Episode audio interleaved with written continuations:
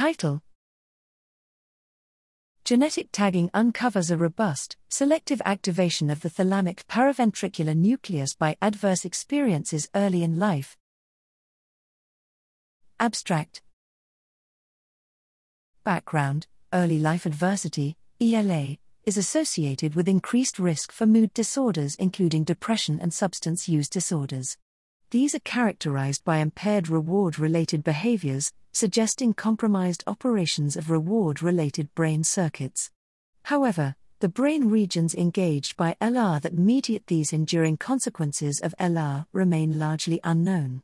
In an animal model of ELA, we have identified aberrant reward seeking behaviors, a discovery that provides a framework for assessing the underlying circuits. Methods employing trap2 male and female mice, in which neurons activated within a defined timeframe are permanently tagged, we compared ELA and control reared mice, assessing the quantity and distribution of ELA related neuronal activation. After validating the TRAP2 results using native C-FOS labeling, we defined the molecular identity of this population of activated neurons. Results We uniquely demonstrate that the TRAP2 system is feasible and efficacious in neonatal mice. Surprisingly, the paraventricular nucleus of the thalamus, private, is robustly and almost exclusively activated by ELA and is the only region distinguishing ELA from typical rearing.